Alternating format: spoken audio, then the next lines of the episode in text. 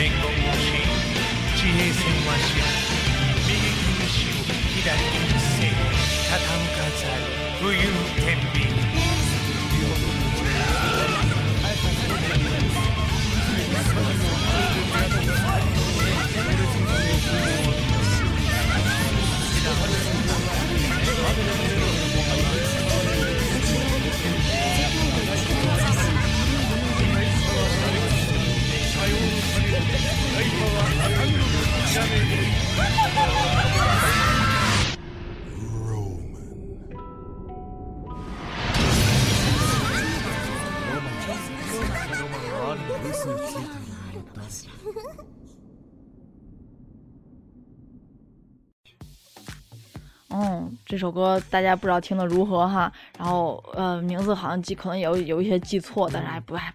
不耐的啦，大家歌曲觉得很好听，能够吸引你就 OK 了，就时间有点太长了，然后满脑都是第七地平线的事情了，都是梅鲁的事情了，所以可能也不太记得。虽然是有些打脸，虽然觉得自己是本命曲，但是我个人还是很喜欢的。哎，不知道 C 大有没有听出来？最后的歌曲笑声当中有宝志总一郎哦，有大冢芳中，有很多知名的声优参与到这张专辑当中。然后 S.H 每次的地平线的歌曲都是人际关系好强哦。谁都认识。是的是的，当然但是哦，那个 S.H 当中唯一固定的长时间的团员只有殿下一个人哦。也希望大家可以喜欢，甚至更多的去接触一下 S.H， 它并不是只有进击的巨人 OP 那样一首歌，还有很多的歌曲，也希望大家可以喜欢，进一步的了解，也希望大家来讨论，因为世界观还是蛮宏大的，并且殿下也没有全部的交代清楚，这种朦胧的诗人感我觉得大家都会喜欢的。说起来这种吟游诗人的这种曲风，更多的我觉得被大家认知的是 V 家 V 家很多的 P 主去做了某一些叙述性的故事，让一首曲子已经不单纯的是一首用软件去做的歌曲了。所以大家不知道你觉得如何？我觉得它不仅捧红了一款软件，对，还有捧红了很多这个翻唱的人。对对对，而且我觉得最重要的也是整个的曲子可以呈现在你面前的是这些 P 主，是这些真心的去调教这些个歌曲的这些个 P 主们，他们付出了很多的努力，用一种的表现形式，用音乐这种表现形式呈现出他所看到的，所想向大家表达的世界观。近期来也是刚动画化过去一个很火的由 V 家曲子来改编的一个动画，我想 C 大你肯定也知道，漫展上有很多人在出，就是杨艳系列。演员系列已经火到了动画化。我知道演员系列大概是2012年吧，2012年左右，因为撞车曲，然后觉得很棒的故事，然后去了解了一下大背景，发现也是那种主线很不明确，但是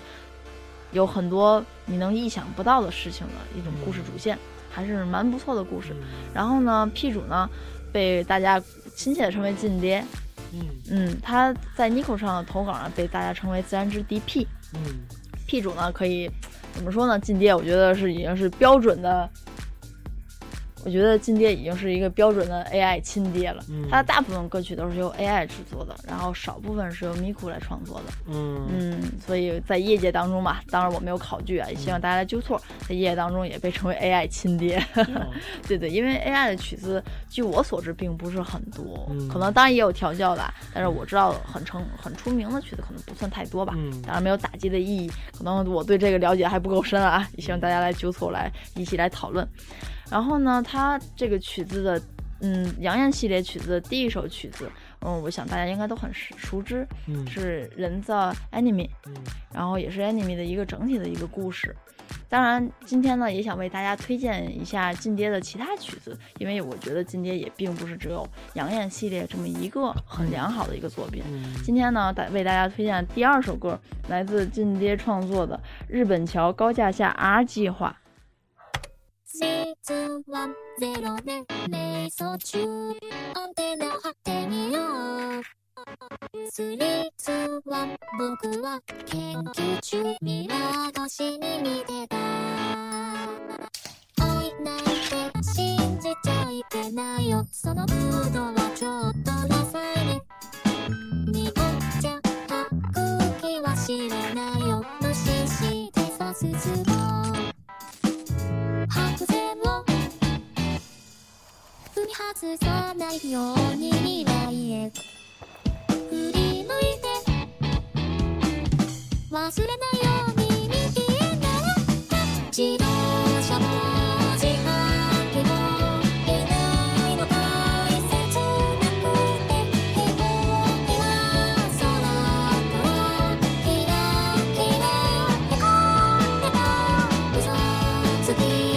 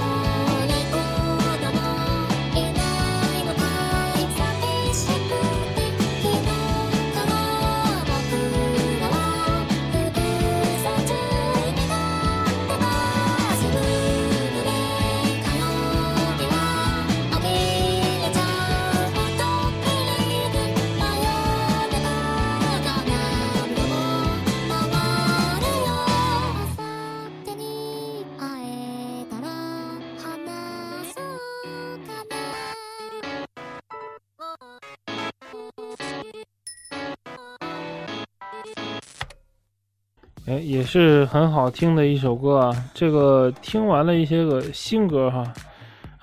我虽然说不了话哈，但是我还是强烈的推荐一首老歌。这个今天呢给大家推荐的这个最后一首歌就是宇宙战舰大和号的 ED 马卡纳斯卡夫。我还认为他刚想播一下 C 大了，我觉得刚才推荐两首歌并不是新歌了，已经很老很老了。然后我发现 C 大说这句话之后，充分证明这个时代还是发展太快。没错，完全没有任何话来辩驳，真的是。才几年而已，没有几年而已，就是